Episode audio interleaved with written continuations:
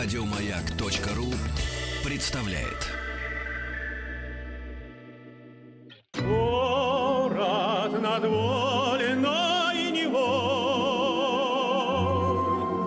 Город нашей славы трудовой. Великая Октябрьская культурная революция.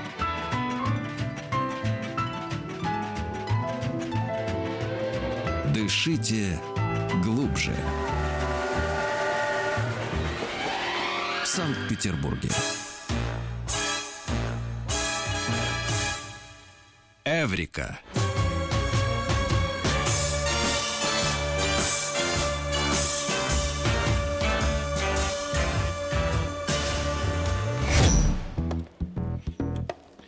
Золотое правило отвратительного диджея, бездарного, это увязать предыдущую песню с тем, с, с тем мусором, который польется из рта дальше.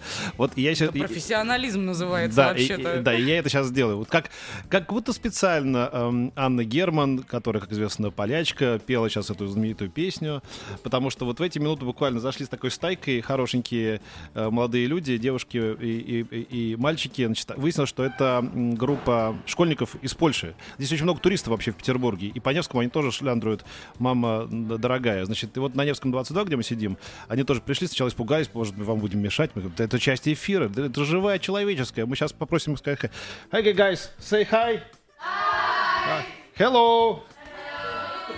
Russland, Poland, friendship forever! And now a, little bit, a little bit, not so Они тебя loud. не слушают Окей. уже все. В общем, это были It's они. okay, guys. Да. А теперь мы вот в этой живой человеческой обстановке продолжаем наш эфир. И теперь уже будем говорить по-настоящему умным человеком. О, да, у нас рубрика Эврика, и у нас в гостях сегодня сотрудник лаборатории физики сверхвысоких энергий СПБГУ, победитель Science Slam СПБ 2014, победитель сла- Science Slam победителей Москвы и Санкт-Петербурга 2015 года Андрей Сериков. Здравствуйте, Андрей. Добрый. Здравствуйте. Слушайте, а что это такое Science Slam, вот, которое вы нам эм, э, как свои регалии записали? Это какой-то батл научный, да? Это научный баттл, а стендап, где молодые ученые в возрасте, ну, предположим, до 30 лет представляют свои исследования в формате 10 минут на сцене, и потом зрители выбирают победителя. Видимо, у вас какое-то супер крутое исследование, раз вы всех забороли и в московском, и в Санкт-Петербургском кругах. Ну, мы просто занимаем... У нас э, самый крупный эксперимент за историю человечества — это Большой Адронный коллайдер, поэтому, конечно, все... А, Всем а как, расскажите нравится. мне, пожалуйста, вы, находясь в лаборатории физики сверхновых, э, сверхвысоких технологий в СПБГУ, все равно имеете отношение к большому андронному коллайдеру, который в ЦЕРНе. Ну, смотрите, дело в том, что ЦЕРН сам по себе это такое объединение институтов из более чем 100 стран мира. И э, вот в Питере именно Санкт-Петербургский государственный университет, он входит, он участвует в двух экспериментах в ЦЕРНе. Вот в Алисе на Большом Дорожном коллайдере и в эксперименте на 61.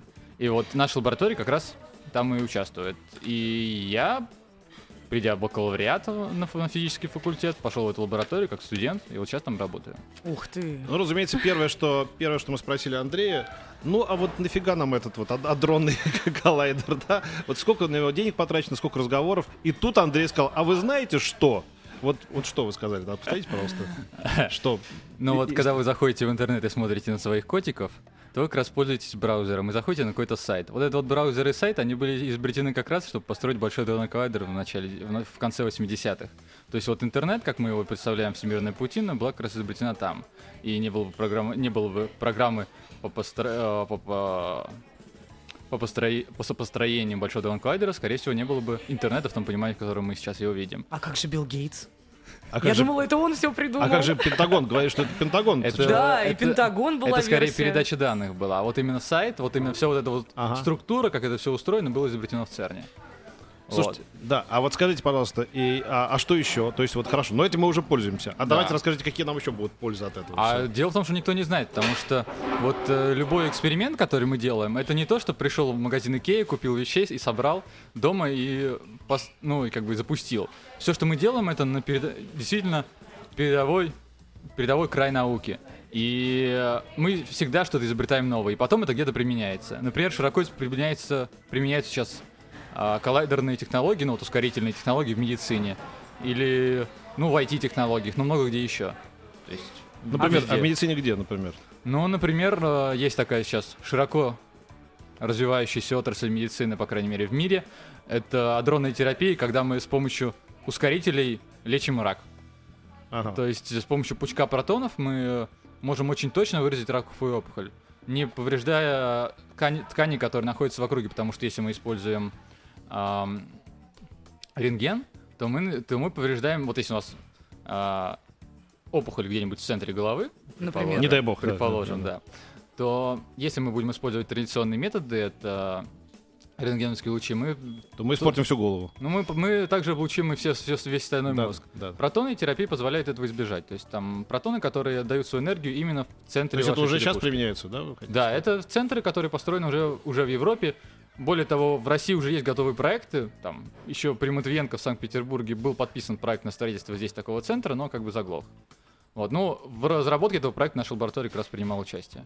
Но это вот ответ тем мракобесам, которые считают, что это сговор ученых по вытягиванию денег из правительств разных стран, да? То есть есть такие, знаете, да, что вот э, договорились ученые всего мира, там, типа, давайте с Да, этих лохов... построили де- огромную стр- трубу. Стрясем, нам нужны деньги. Для чего? Для чего надо, для того и нужны. Поверьте, без этого вы не обойдетесь. Ну, это во- вообще везде, потому что, например, есть э, тоже очень бурно развивающаяся сейчас технология GRID, это распределенное вычисление, как у вас интернет, это а, некая, некий хранилище информации, разбросанный по всему миру, которые соединены между собой. Вот GRID — это вычислительные, вот как а, вычислительные мощности, также разбросанные по всему миру. И вот если у вас компьютер сейчас стоит и ничего не делает, то где-то там человек из Бразилии может к нему подключиться и какую-то, какую-то задачу свою выполнить, посчитать, просто использовав ее мощности. Это позволяет, ну, например, у вас, вот нам периодически приходится обрабатывать эти данные из коллайдера. Вот если бы мы ра- обрабатывали это, обрабатывали это все на своем компьютере, мы бы, это бы занимало один запуск несколько лет. Ух ты. Используя грид, мы можем это сделать за день. То есть это очень большие вычислительные мощности. Они сейчас используются тоже везде. Ми- ну, а, в биологии, а, там огромный список. В зоологии, э, в... Но это специальные платформы, вычислительные, которые специально построены. Речь не идет о том, что ученые могут подключиться к любому компьютеру, да, и на нем Да, производить свои конечно, вычисления. конечно, конечно. Это в основном кластеры, А которые то, знаете, у нас же очень любят тоже еще теории заговора. О боже, мало А, того, что они там все построили, еще нет, нет, нет, я Ваську думаю- ко мне полезут. Я думаю, что вообще не совсем правда, потому что хакеры примерно так и делают. Есть, э, то есть хакеры тоже используют грид, и они вот как раз могут использовать без вашего ведома ваши компьютеры. Вот. А так это в основном всякие университетские кластеры. Вот, например, у нас в СПБГУ есть кластер, э, в, Мо- в Москве несколько кластеров вычислительных, которые как раз подключены в этот грид э, в международный, и происходит в них вычисления. Я знаете, о чем подумал сейчас? Вот ты сказал, что ой, вам в мою Ваську залезут. Тогда вообще вот эти все м, теории заговоров и постоянно мы против того, чтобы правительство следили за нами, все мировое правительство следит за всем. Вот, вот американцы или там не, не- не американцы, вот эти спецслужбы, они следят, следят, следят, Сноуден против этого выступает и так далее, и так далее. Я подумал, что на самом деле в душе, конечно, каждый человек хочет, чтобы за ним следили. Хоть, кто, Конечно. хоть кто-то. Ведь на самом деле большинство... Значит, ты кому-то интересен. 99,9% населения Земли никому не интересно, включая друг друга. И поэтому, знаешь, что за тобой хоть какое-то правительство самой маленькой страны может наблюдать, хоть где-то там, да? Это, конечно, подсознательно то, чему- к чему мы все стремимся. Так, не могу не спросить у вас, чем в данный момент занимается ваша лаборатория. Уж коль скоро мы в Санкт-Петербурге, мы должны узнать, чем живет научный мир именно Санкт-Петербургского сообщества. Да. Ну, смотрите, Во-первых, лабора- вас много еще таких вот ровесников? Потому что мне казалось, что после 40 уже... То есть меньше 40 у- уже ученым не бывает. меньше 40. Да, Да. больше. Нет, нет, меньше, да. Ну, потому что- Рубрика это- Эврика это вообще наше большое потрясение. К нам такие молодые ученые приходят, Ну, смотрите, и такие при этом да. энтузиасты. Я готов сначала ответить М. про Да, да, возраст, а потом да, про да. лабораторию. Дело Да. в том, что когда вот был весь кризис в 90-х годах, то в, в науку люди не шли, потому что денег нигде не, платили. Да. Сейчас, платят, сейчас просто немножко нач- начали платить, и поэтому можно заниматься наукой в России. И поэтому в России отсутствует вот эта вот прослойка 30-40-летних, так сказать. Вот их ученых, которым вот сейчас 35, там 45, их реально очень мало. Мгм. Сейчас мы приезжаем на конференцию в России. В основном люди это за 60, которые все это сделали еще в советское время. И вот молодежь. Э, В Европе совершенно другая картина. Вот в Европе людей, которые за 60 их единицы в науке. Там вот в основном молодежь, там только молодежь. У нас как-то до сих пор в основном 60-летние. Рекламу послушаем. Обязательно. А после этого сразу расскажем о том, чем занимается ваша лаборатория.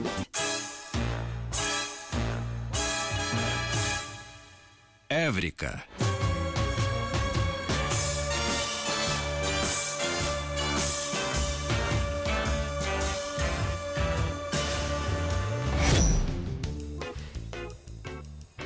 Итак, чем же занимается лаборатория, собственно, физики сверхвысоких энергий СПБГУ? Нам сейчас расскажет ее работник Андрей Сериков. Ну, смотрите, у нас есть очень много направлений. Во-первых, ну, то есть мы занимаемся столкновениями тяжелых ионов, то есть ядер свинца в ЦЕРНе. Это на большом дронном коллайдере, Но они там сталкивают, а вы получаете данные, их обрабатываете. Мы, смотрите, у нас есть направление анализа, то есть мы действительно сидим и обрабатываем данные. Например, я, так, я этим и занимаюсь в основном.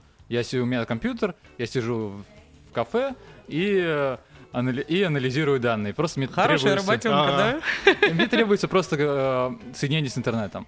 Вот. Есть э, люди, которые занимаются именно железом, потому что в этих экспериментах есть часть этой установки действительно разработана в нашей лаборатории. И вот это другие люди, которые как раз что-то руками там делают и, как сказать, по-русски-то... Экспериментируют. а, нет, нет, они не экспериментируют, они именно собирают эту установку. Мгм. Вот детали, как бы разработка вот именно конкретных деталей. А есть у нас люди, которые занимаются э, чисто теорией, то есть там ручка бумаги, ручка, бумага, там, банка пива, и пошли. Еще одна банка, еще. И вот.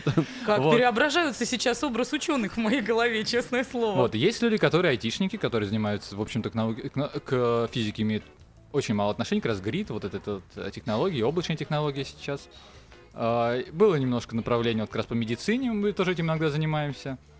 Ну вот, то есть это... Мы вообще небольшая лаборатория, нас человек 15, но мы покрываем, в общем-то, практически весь спектр э, вот этой вот физики элементарных частиц, которые сейчас в мире. А много вообще вот, вот ваших там знакомых э, как- там, сваливает за последние годы? Или поток уменьшился, или наоборот усилился? За границу работать? Ну, за последние годы, я бы сказал, я не знаю, сваливают, в общем, много, потому что, во-первых, это, то есть тут есть два аргумента, два, два как бы Составляющих. да? составляющих, да, потому что, во-первых, а, это принято в физике менять свое место работы, потому что Да? меняя место работы, ты получаешь э, новый опыт, ты куда ты приходишь, там тоже получают новый опыт. В Европе, например, не принято делать, э, ну вообще в мире, бакалавр и магистр в одном месте.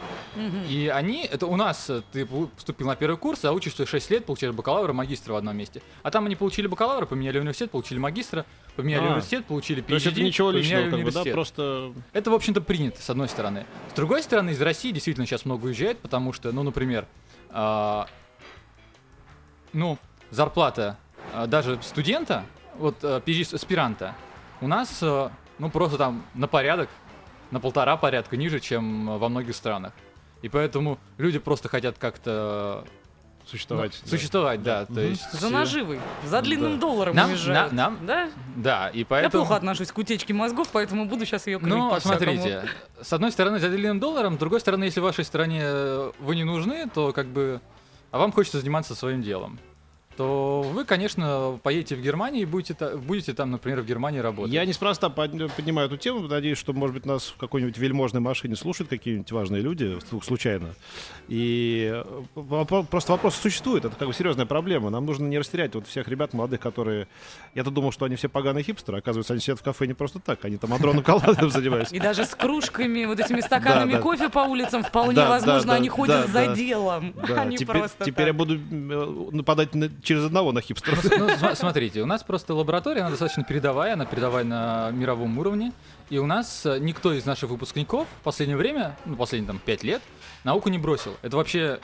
Вопиющие. Да, потому что посмотреть на любую лабораторию, процентов 70 из науки уходят. После- Шашлычные. Ну, кто преимущественно. куда. В основном, из нашей области в основном ходят программисты, потому Мгм. что я, в общем-то, сам программирую достаточно много, и я без проблем могу, ну, то есть, там мне надо будет немножко переучиться, потому что я делаю некоммерческие проекты. Мне надо будет переучиться на коммерческие проекты и идти программистом. Без проблем, я буду получать, ну, на порядок точно больше, и многие так и делают. А как же наука, Андрей? Вот, я поэтому этим и занимаюсь. А как да. же прогресс? Это интереснее, это куда интереснее, и я именно... Ну, то есть, просто есть такая возможность, и многие ей пользуются. Вот, но в нашей лаборатории нет. И мы как бы, потому что у нас очень интересные вещи мы делаем, и у нас есть возможность ездить, мы там часть, в год, часть времени в году проводим в ЦЕРНе, и вот наша лаборатория, она хороша еще тем, по сравнению с другими мировыми, что у нас есть возможность ездить. В другие лаборатории в мире у них меньше таких командировок, вот реально на выезд куда-то там. Мы ездим. Вот я в этом году, вот сейчас вот буквально через несколько недель я поеду в ЦЕРН на месяц. А вы там были уже? Да, я там, я там достаточно часто бываю. Да? Хорошо там Да. к нам относятся, уважают, мне, к мнению прислушиваются. Каково стоять рядом с этой трубой? Она гудит, у меня столько вопросов. А, Там радиация около этой трубы, поэтому когда она работает, только там никто не стоит. Я А не скажите, вот это она. правда, что когда вы там такая все завершите, все эти эксперименты, все взорвется, и весь мир э, взорвется в труху. там... Нет, мне говорили, что все схлопнется. Схлопнется, да, и вселенная опять Ну, превратится смотрите. в точку, и даже больно не будет. А, во-первых, это все находится на глубине более ста- э, до 150 метров под землей. Вот такая больше глубине, глубже, чем Санкт-Петербургский метрополитен. Самый По- глубокий в по- Европе. Поэтому, если там что-то выйдет из строя, то ничего страшного на поверхности не заметите. Мгм. Там а, энергии там вот запасено примерно столько, сколько будет, если столкнуться, сто- столкнуться два сапсана. Ах, вот Но так это, но все это находится глубоко под Ага. землей. И, в общем, там, конечно, все разворотит, Ага. но на поверхности это никак не выйдет. Сейчас, когда мы прервемся на рекламу, Андрей должен сказать, честно говоря, там ничего не будет, потому что там ничего нет. Мы просто так там собираемся, а потом да, да. выдаем вам... Там глубоко, 150, да тебе не надо, там это глубоко. Нет, ну есть еще всякие мифы по поводу черных дыр, которые там могут образоваться, которые как раз хлопнутся. Ну, кстати, да, вот я помню, когда запускался только тот самый большой андронный, адронный коллайдер, у нас как раз сидел прямо в студии физик, который говорил, вот с минуты на минуту, там... это у Андрона Кочеловского. Да-да-да, я оговариваюсь. Да. Когда, значит, вот сейчас они прям с минуты на минуту столкнутся, да. и мы не знаем, что там будет. Вполне возможно, мы получим антиматерию, и на этом мир наш закончится. антиматерию мы там действительно получаем, там рождаются частицы антиматерии. А, другой вопрос, что есть всякие теоретические модели, которые описывают эти столкновения через черные дыры. Вот. И если, но дело-то в том, что если там там действительно могут образовываться черные дыры, но это не те черные дыры, к которым мы привыкли в космосе, которые все затаскивают, э, затягивают в себя и все съедают вокруг. Это, дур- это какие-то квантовые черные дыры, если они там и образуются. И они никак, никак не- на нас никак не влияют. Вот.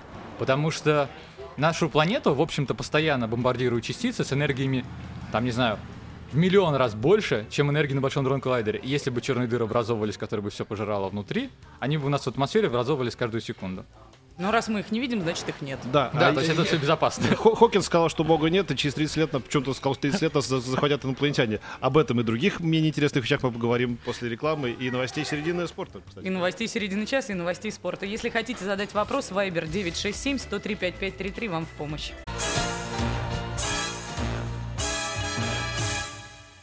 Эврика.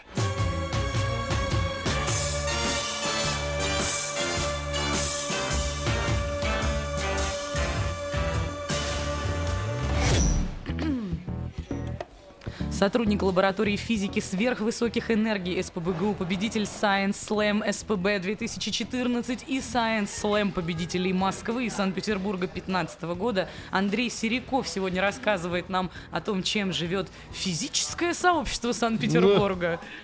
Не путать с физическим сообществом Москвы, не таким значительным, разумеется. Да? Скажите «да». Не нужно Да. скрив- Мы хотели, да, и мы хотели поговорить про Нобелевскую премию, которая в этом году вручена кому и за что. Значит, в этом году В области физики, разумеется. Нобелевская премия была вручена одному японцу и одному американцу за открытие осцилляции нейтрино. И Чего-чего нейтрино? А, ну, значит, э, надо сказать, еще, во-первых, что такое нейтрино, наверное. Да. Нейтрино это такие... Начнем, с- что, что, что такое японцы? а, Технологии. Да, да, да. Значит, э, нейтрино это такая частица, которую было чрезвычайно сложно поймать, потому что ее открыли примерно сто лет назад, но открыли ее примерно таким образом. Вот у нас что-то летит, а потом он развернулся и полетел в другую сторону. Ну, не в другую сторону, там, направо. И э, по закону сохранения там импульсов, что-то должно лететь в этот момент налево. И вот, а что непонятно, потому что ничто не, ничего не оставляет, не оставило следа в наших детекторах. И вот так вот таким образом были открыты нейтрино.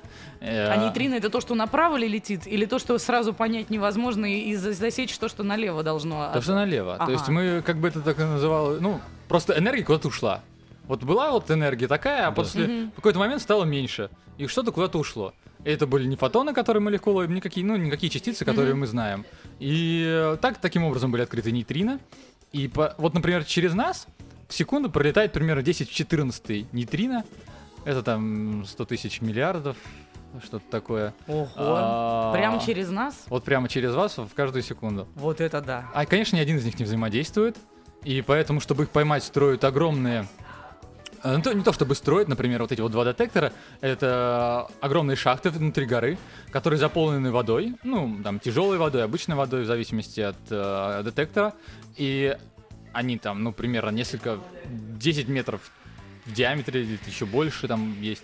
А, И вот только такой объем способен иногда засечь такое нейтрино. Ух ты. И вот они как А раз нейтрино иногда... при этом крошечный-крошечный ведь должен быть. Это самая маленькая частица. Ну, то есть, что значит самая маленькая? Э, Размер, размер Это не то понятие, которое можно оперировать в квантовой механике, но как бы это элементарная частица, это что-то элементарное, меньше не бывает. Вот. И зачем нужны осцилляции? То есть всего существует три типа нейтрино. А, Электронные, мионные и таонные. То есть вот электрон соответствует одной нейтрино, мионы и таоны еще по нейтрино. Мионы и таоны это такие тяжелые электроны. Мгм. Мы, в общем, практически они одинаковые по своим свойствам. И только те- Отличаются только названием. Нет, они тяжелее. в а, Например, мионы тяжелее в 200 раз, чем... э, Мион тяжелее в 200 раз, чем электрон. а Вообще то же самое. Мгм. А таон он еще в 10 раз тяжелее, чем мион. Ага. Вот. И вот эти нейтрино, они... что такое осцилляция нейтрино? Дело в том, что... Ну окей, зачем это, зачем это надо? В стандартной модели... Стандартная модель это то, как э, теория, которая все описывает сейчас. Там э, нейтрино были введены как безмассовые в самом начале. А потом в, в нашей природе появились всякие парадоксы. Например, что с Солнца летит нейтрино в три раза... э, электроны нейтрино Солнца летят в три раза меньше, чем их должно быть. А Солнце как бы вещь достаточно известная, и мы представляем, как там все устроено. Че, и там воровство тоже, да? Вот. Хищение. По дороге где-то теряется половина нейтрино. Не, две трети. Две трети? И мы как бы... себе откат. И физики, думали, что они просто не понимают, что творится внутри Солнца. Но Ага. годы, годы шли, а как бы Солнце все лучше и лучше изучалось, и мы понимали, что мы это хорошо знаем. Значит, нейтрино куда-то де- деваются по дороге. С другой стороны... Нашли на подмосковной даче расхитителя Петрова. Вот. И был другой еще тоже э, такая загадка, потому что из нашей атмосферы тоже нейтрино прилетает три раза меньше, чем хотелось бы, чем мы ожидаем. И вот тогда была введена гипотеза о том, что нейтрино может переходить из одного сорта в другой. Но для этого была введена их масса. Значит, они должны сколько-то были весить, потому что перед, перед этим они считалось, что они безмассовые. Ну и вот только вот в 2000 году примерно, там, плюс-минус, вот как раз эти два эксперимента открыли то, что они действительно, один тип нейтрино может переходить в другой тип нейтрино. А сколько их всего типов? Три. Три. Электрон, мион, таон. А, вот это они и есть, это есть, собственно. есть Мгм. это электрон, ну, есть электрон, мион, таон, и каждому из них соответствует свое нейтрино. Мгм. Есть электронное нейтрино, мионное и таонное нейтрино. То есть 15 лет назад эта теория была высказана, как-то Нет. написана. Не, и высказано, только сейчас... высказано было еще там, впервые, была- я если не ошибаюсь, ну, короче, где-то в середине 20 века, я Мгм. под даты, дат не знаю. А сейчас просто появилась возможность это все экспериментально проверить. Потому что эту частицу действительно очень сложно детектировать. Мгм. Ну и вот э, как раз э, этими двумя экспериментами, так сказать, э, ну не то чтобы независимо, они сделали, они делали различные части работы, было это показано. И более того, в общем-то, окончательно это было показано только вот в этом до предыдущем годах, и только сейчас поэтому дали Нобелевскую премию. Мгм. Потому что сейчас стало понятно, что, в общем-то, это действительно все так и все верно. А правильно я понимаю, что, м, ну, как бы условно говоря, придумывают это все физики, которые занимаются фундаментальной физикой, а доказывают это потом совершенно другие люди, физики-экспериментаторы. Э, смотрите, Кто вы- из вы- них в итоге достоин Нобелевской премии, я хочу понять. а, смотрите, вы немножко путаете фундаментальную и теоретическую физику. Теоретическую, да, прошу прощения. Да, мы все занимаемся фундаментальной физикой, потому что это не имеет, в общем-то, ну вот непосредственно нейтрино прикладных свойств своих пока не, мы не знаем никаких прикладных свойств у нейтрино. Хотя нет.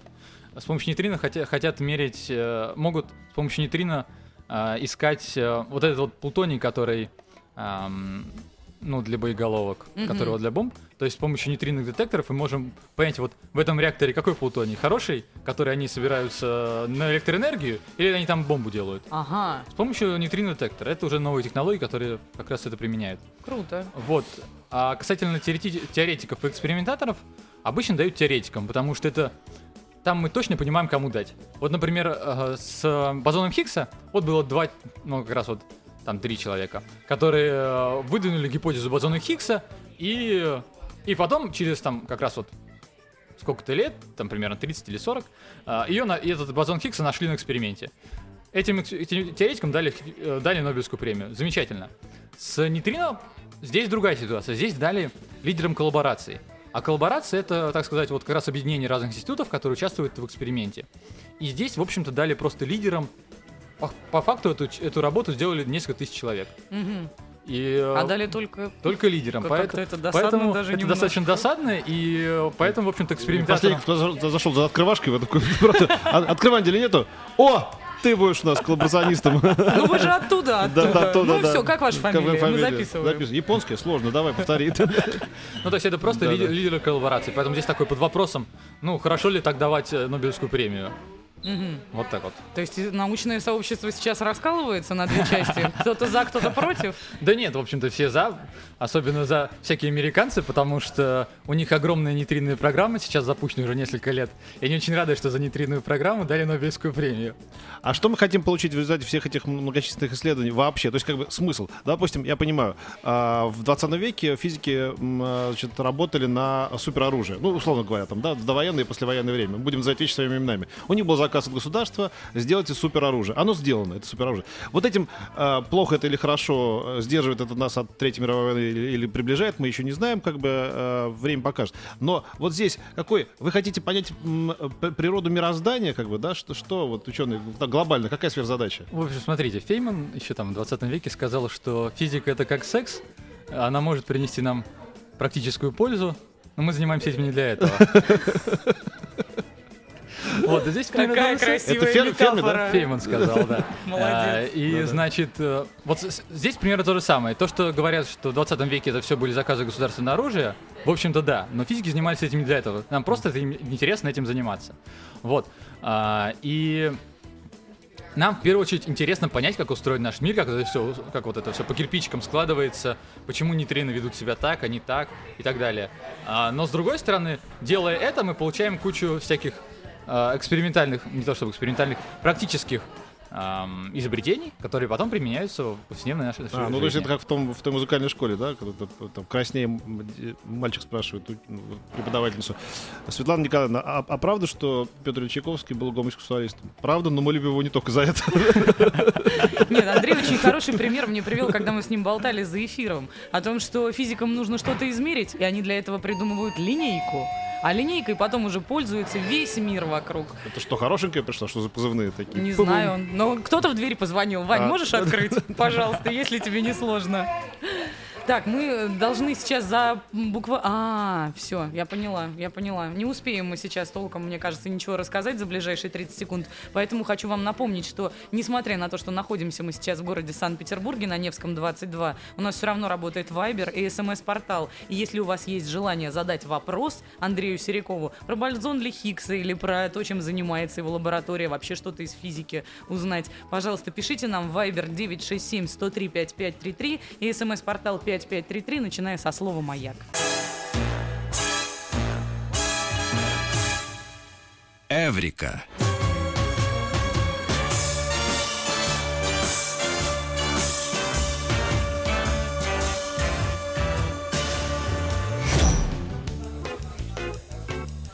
Сотрудник лаборатории физики сверхвысоких энергий из ПБГУ Андрей Сериков рассказывает нам об научных открытиях последнего времени, приоткрывает для нас мир в дверь вот в этот удивительный мир фундаментальной физики. И в частности мы выяснили, что очень много из того, что- чем мы пользуемся по жизни, совершенно не догадываясь, для чего оно было сделано изначально, сперва служило именно а, целям науки, да при том еще очень серьезно. И вот, кстати говоря, мне интересно, сколько в среднем проходит времени после того, как изобретают очередную какую-нибудь крутую примочку, типа браузеров, например, до момента, пока физики или вообще, в принципе, ученые начинают делиться этим с окружающим миром. Вообще сейчас в ЦЕРНе э, есть специальный департамент, Мгм. который занимается вот именно вот тем, чтобы что технологии продвигает в бизнес или в какие-то организации. И с другой стороны, например, а, есть такой эксперимент LHCb, который там недавно открыл Пентакварк, может быть, об этом слышали. У них очень сильно Яндекс очень сильно участвует в этом эксперименте по анализу данных. И, э, ну, то есть, такой несколько обмен технологиями с Яндексом и вот э, LHCb. То есть, вот сейчас, в общем, достаточно быстро. Если технология реально нужна, то, то просто сам ЦЕРН а, как бы передает эту технологию в бизнес. Не, И бес- она не быстро бесплатно, появляется. разумеется, да? То есть это как таким В основном, да, окупает- нет, так, нет, так, в, в общем-то, ЦЕРН с этого денег не получает. ЦЕРН, ЦЕРН, ЦЕРН существует за другие деньги. Наоборот, ЦЕРНу выгодно, чтобы его технологии как можно шире распространились. Поэтому, скорее всего, более-менее бесплатно. Я не- я не- там какие-то права просто соблюдаются, я не особо в курсе это- про это. Мне вот очень интересно, в момент, когда нам заявили о том, что все, достроили а, коллайдер и все классно, вот-вот его сейчас запустят, нам говорили, ну вот мы сейчас выясним, есть бозон Хиггса или нет, и посмотрим. Ну вот мы сейчас столкнем эти частицы, и тогда уже, я хочу понять, есть какая-то, ну вот такая главная большая цель вообще у этого всего? Или это просто вот из разряда построили классную игрушку, а теперь посмотрим, что с ней можно делать? Ну, смотрите. Дело в том, что бозон Хиггса это та вещь, которая очень легко объяс- э, рассказать обывателю. Потому что это такая частица, которой нам не хватало для того, чтобы завершить теорию. И ее нашли, и все замечательно. Но этим занимается только два эксперимента на Большом дрон коллайдере из десятка. Вот там есть четыре крупных, Алиса, LHCb, Atlas и CMS, и только два последних занимаются бозоном Хиггса. И только на наполовину своей работы. Другую половину они тратят на другие исследования. То есть это реально, реально существует много других направлений, которыми большой дрон, ну, для которых используется большой дронный коллайдер. Например, мы занимаемся кварк-глионной плазмой, это такое новое агрегатное состояние вещества, к- которое было, из которого состояла наша Вселенная примерно в первую микросекунду после Большого взрыва. Господи, И мы вот а это кто свечку держал в первую микросекунду? Мне просто интересно. Вот, и мы там как раз А создаем тоже эти Хокинс, условия. он и держал. Вот мы на большом дронном коллайдере создаем как раз условия для того, что, ну, те условия, которые были в первую микросекунду. И, ну, это мы тоже изучаем. Там и много других исследований, там, например, всякие суперсимметрии, темная материя. Это все тоже темная энергия, темная материя, это все тоже ищут на большом дронном коллайдере. Вот это вот самая, конечно, веселая штука, потому что черная материя, как мне объясняли, по крайней мере, ваши коллеги, это же что-то, что может в итоге привести к образованию черной дыры, которая всех нас засосет. Я вам больше скажу, что угодно может при- привести к, образованию черной дыры. Вот Главное, зачем это, вы это главное это сказали? все сильно сжать. Ну, то есть, в любой момент она там может образоваться, и она будет неконтролируема. Нет, нет, нет. Нет, там, еще раз, там ничего не может образоваться, потому что такого опасного. Потому что нам. А, ну, то есть для этого есть куча физических причин, почему такого не может быть. Но самая вот, как бы, а, понятная обывателю вещь, это то, что по Земле постоянно прилетают к нам с космосом, бомбардируют Землю частицы с энергиями просто в миллиард раз большими, чем энергия на Большом дронном коллайдере. Если бы что-то образовалось на Большом дронном коллайдере, то у нас в атмосфере это образовывалось бы там тысячу раз каждую секунду. Мгм. Мне вот, кстати, тоже интересен тот момент, э, насколько взаимопроникающее у вас э, взаимодействие с астрофизиками, потому что вот история про нейтрино, как мне кажется, это очень космическая история. Да, потому что, ну, например, в ЦЕРНе, вот конкретно мой эксперимент, наш Shine, мы занимаемся не только вот этой вот кварглионной плазмой, мы занимаемся также космическими лучами, как раз вот те, которые из космоса прилетают, а также занимаемся нейтрино. Ну, такие немножко боковые ветви у нас. Вот мы в тесном сотрудничестве как раз с э, детектором э, Супер Камиакада, который, за которым мы дали Нобелевку. Вот мы с ним сотрудничаем. Также мы сотрудничаем с огромной обсерваторией Пьеро уже в Аргентине, которая как раз и, э, регистрирует эти вот высокоэнергетичные космические частицы, которые к нам с космоса прили- э, ну там откуда из космоса прилетают к нам на Землю. Вот. И это все огромное сотрудничество. Вот как раз физика элементарных частиц, она славится тем, что у нас, э, например, в ЦЕРНе, только в ЦЕРНе 15 тысяч ученых и инженеров со всего мира. Вау, Более чем из 100 стран. вау, как это интересно. Даже жаль, что время уже Я, закончилось вс- почти. я, я вспом- я вспомнил, э, что Вуди Аллен сказал, бесконечность это очень скучно, особенно в конце. Да, э, да. Ну, значит, я хочу сказать, что, во- во-первых, здорово, что вы вообще существуете, что мы с вами говорим на значит, э, на отеческой почве, да, а не, в- а а не, скажем, где-нибудь в американском городе, где вы говорили, да, а что там в Какой вы Москве творится, молодой, да». заинтересованный. Да, как вот это да, здорово да, видеть, на да, самом деле. да. Спасибо вам огромное. Андрей Да. Сериков был у нас в гостях сегодня на Невском 22. И вы к нам тоже в рубрике приходите. Эврика, да. А у нас впереди э, следующий час там придут друзья Нерпы. Да. И, надеюсь, в 13.55 э, практически, я думаю, первая хорошенькая, которая придет, хорошенькая, получит радиоприемник. На то мы порешили. Спасибо большое, Андрей. Спасибо вам. Счастливо. Еще больше подкастов на радиомаяк.ру.